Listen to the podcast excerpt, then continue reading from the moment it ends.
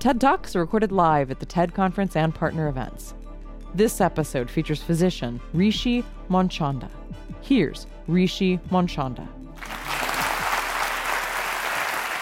For over a decade as a doctor, I've cared for homeless veterans, for working class families. I've cared for people who live and work in conditions that can be hard, if not harsh. And that work has led me to believe that we need a fundamentally different way of looking at healthcare. We simply need a healthcare system that moves beyond just looking at the symptoms that bring people into clinics, but instead actually is able to look and improve health where it begins. And where health begins is not in the four walls of a doctor's office, but where we live and where we work, where we eat, sleep, learn, and play, where we spend the majority of our lives. So, what does this different approach to healthcare look like? An approach that can improve health where it begins. To illustrate this, I'll tell you about Veronica. Veronica was the 17th patient out of my 26 patient day at that clinic in South Central Los Angeles. She came into our clinic with a chronic headache. This headache had been going on for a number of years, and this particular episode was very, very troubling. In fact, three weeks before she came to visit us for the first time, she went to an emergency room in Los Angeles. The er, emergency room doctor said, you know, we run some tests, Veronica. The results are normal, so here's some pain medication and follow up with a primary care doctor. But if the pain persists or if it worsens, then come on back. Veronica followed those standard instructions and she went back. She went back not just once, but twice more. In the three weeks before Veronica met us, she went to the emergency room three times. She went back and forth in and out of hospitals and clinics, just like she had done in years past, trying to seek relief, but still coming up short. Veronica came to our clinic, and despite all these encounters with healthcare professionals, Veronica was still sick. When she came to our clinic, though, we tried a different approach. Our approach started with our medical assistant, someone who had a GED level training, but knew the community. Our medical assistant asked some routine questions. She asked, What's your chief complaint? Headache. Let's get your vital signs, measure your blood pressure and your heart rate. But let's also ask about something equally as vital to Veronica and a lot of patients like her in South Los Angeles. Veronica, can you tell me about where you live? Specifically about your housing conditions. Do you have mold? Do you have water leaks? Do you have roaches in your home? Turns out Veronica said yes to three of those things roaches, water leaks, mold. I received that chart in hand, reviewed it. I turned the handle on the door and I entered the room. You should understand that Veronica, like a lot of patients that I have the privilege of caring for, is a dignified person, a formidable presence, a personality that's larger than life. But here she was, doubled over in pain, sitting on my exam table. Her head, clearly throbbing, was resting in her hands. She lifted her head up, and I saw her face. I said, hello. And then I immediately noticed something across the bridge of her nose, a crease in her skin. In medicine, we call that crease the allergic salute. It's usually seen among children who have chronic allergies. It comes from chronically rubbing one's nose up and down, trying to get rid of those allergy symptoms. And yet, here was Veronica, a grown woman, with the same telltale sign of allergies. A few minutes later, in asking Veronica some questions, in examining her and listening to her, I said, Veronica, I think I know what you have. I think you have chronic allergies. And I think you have migraine headaches and some sinus congestion. And I think all of those are related to where you live. She looked a little bit relieved because for the first time she had a diagnosis. But I said, Veronica, now let's talk about your treatment. We're going to order some medications for your symptoms, but I also want to refer you to a specialist if that's okay. Now, specialists are a little hard to find in South Central Los Angeles. So she gave me this look like, really?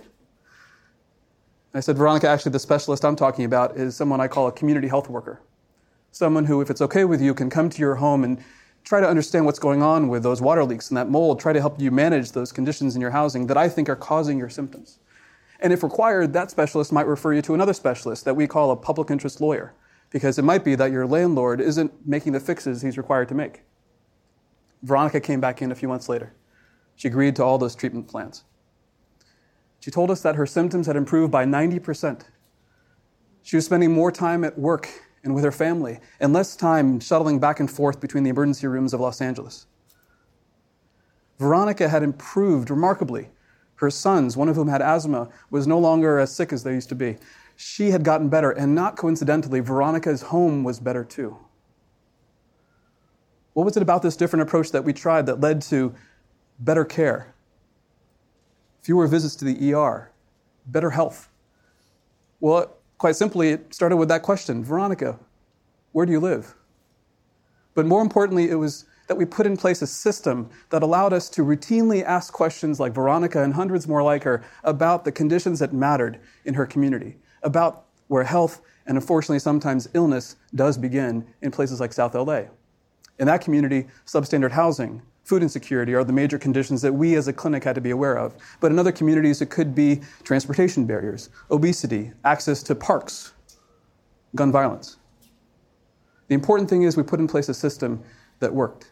It's an approach that I call an upstream approach. It's a term many of you are familiar with. It comes from a parable that's very common in the public health community. This is a parable of three friends. Imagine that you're one of these three friends who come to a river. It's a beautiful scene, but it's shattered by the cries of a child, and actually several children in need of rescue in the water. So you do, hopefully, what everybody would do you jump right in along with your friends. The first friend says, I'm going to rescue those who are about to drown, those at most risk of falling over the waterfall. The second friend says, You know what? I'm going to build a raft. I'm going to make sure that fewer people need to end up at the waterfall's edge. Let's usher more people to safety by building this raft, coordinating those branches together. Over time, they're successful, but not really as much as they want to be. More people slip through, and they finally look up and they see that their third friend is nowhere to be seen. They finally spot her. She's in the water, she's swimming away from them upstream, rescuing children as she goes. And they shout to her, Where are you going? There are children here to save. And she says back, I'm going to find out who or what is throwing these children in the water. In healthcare, we have that first friend. We have the specialist. We have the trauma surgeon, the ICU nurse, the ER doctors. We have those people that are vital rescuers, people you want to be there when you're in dire straits. We also know that we have the second friend. We have that raft builder. That's the primary care clinician people on the care team who are there to manage your chronic conditions, your diabetes, your hypertension, there to give you your annual checkups, there to make sure your vaccines are up to date, but also there to make sure that you have a raft to sit on and usher yourself to safety. While that's also vital and very necessary, what we're missing is that third friend. We don't have enough of that upstreamist. The upstreamists are the healthcare professionals who know that health does begin where we live and work and play, but beyond that awareness is able to mobilize the resources to create the system in their clinics and in their hospitals that really does start to approach that, to connect people to the resources they need outside the four walls of the clinic. Now, you might ask a very obvious question that a lot of colleagues in medicine ask Doctors and nurses thinking about transportation and housing? Shouldn't we just provide pills and procedures and just make sure we focus at the task at hand? Certainly, rescuing people at the water's edge is important enough work. Who has the time? I would argue, though, that if we were to use science as our guide, that we would find an upstream approach is absolutely necessary. Scientists now know that the living and working conditions that we all are part of have more than twice the impact on our health than does our genetic code. And living and working conditions, the structures of our environment, the ways in which our social fabric is woven together, and the impact those have on our behaviors, all together, those have more than five times the impact on our health than does all the pills and procedures administered by doctors and hospitals combined. Altogether, living and working conditions account for 60% of preventable death.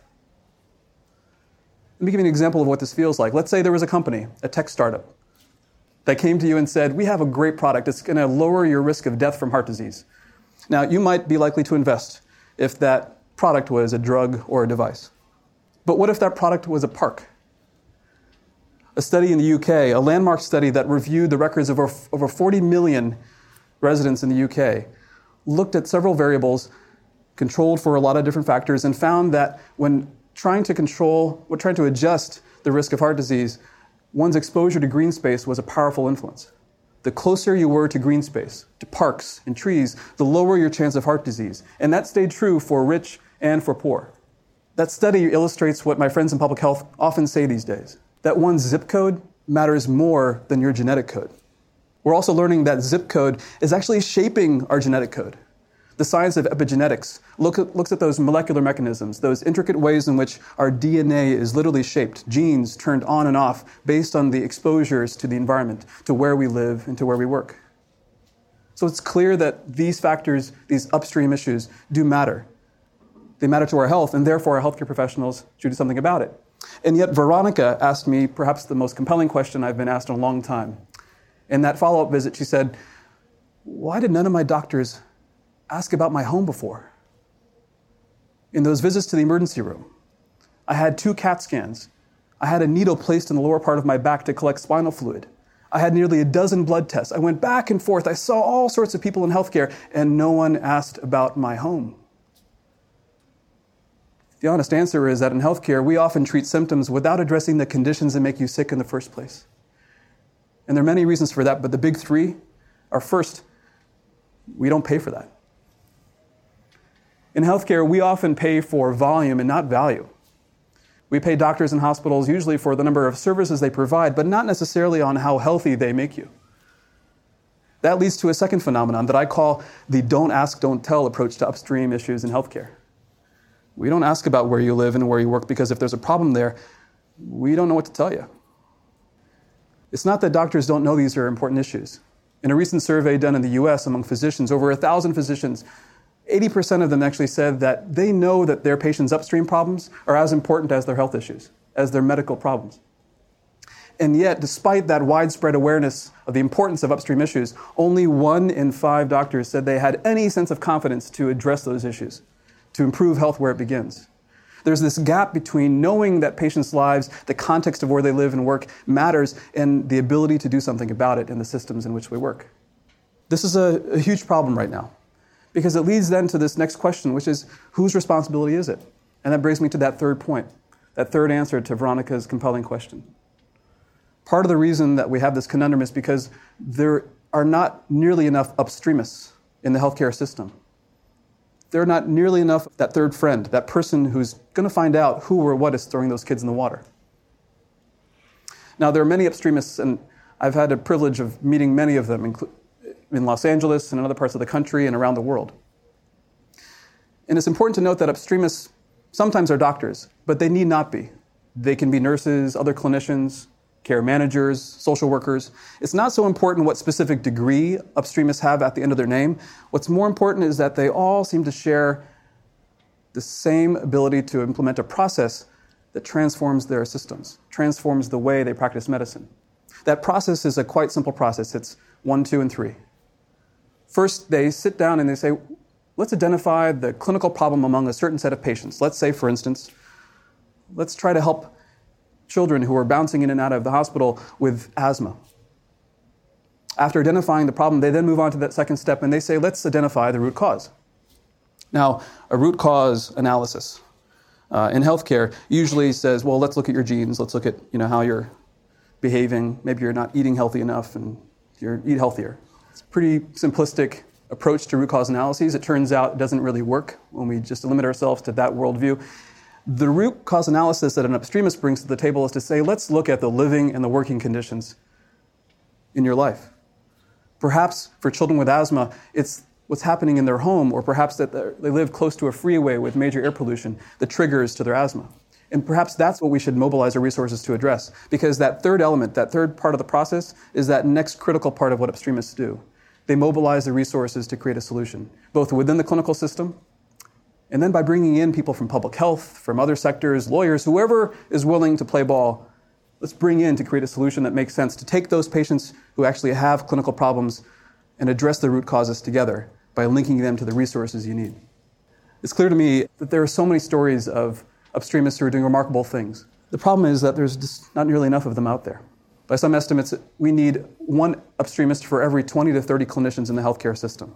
In the US, for instance, that would mean that we need 25,000 upstreamists by the year 2020. But we only have a few thousand upstreamists out there right now, by all accounts. And that's why a few years ago, my colleagues and I said, you know what? We need to train and make more upstreamists. So we decided to start an organization called Health Begins. And Health Begins simply does that. We train upstreamists. And there are a lot of measures that we use for our success, but the main thing that we're interested in is making sure that we're changing the sense of confidence, that don't ask, don't tell metric among clinicians. We're trying to make sure that clinicians, and therefore their systems that they work in, have the ability, the confidence to address the problems in the living and working conditions in our lives. We're seeing nearly a tripling of that confidence in our work.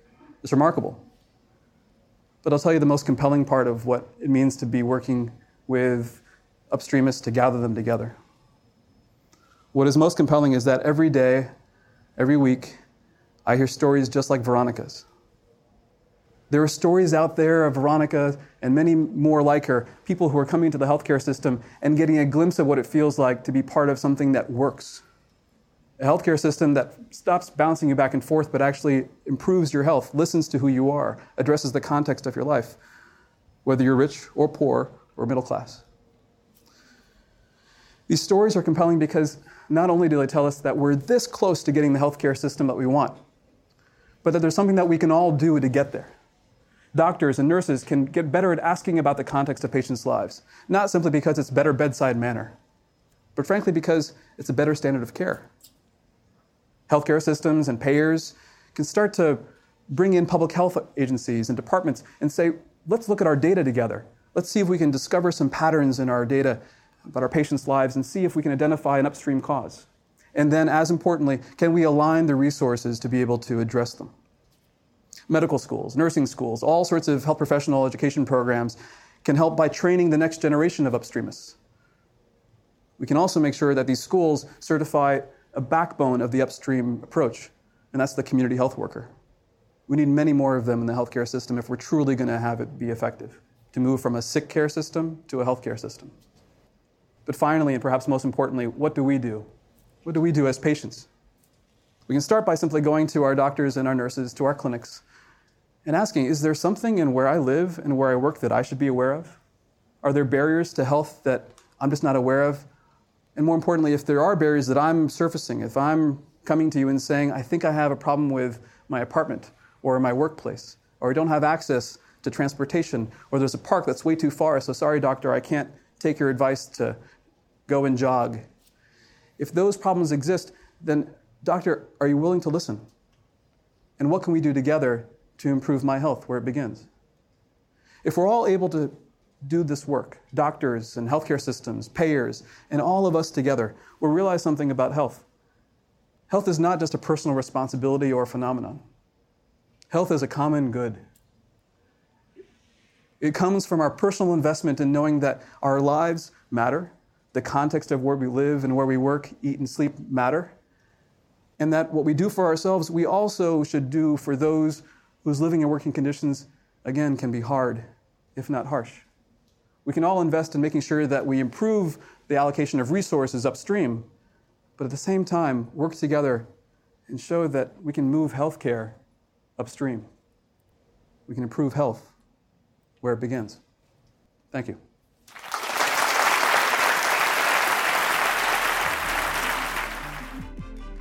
That was Rishi Manchanda, recorded at TED at 250 in New York, New York, August 2014. For more information on TED, visit TED.com.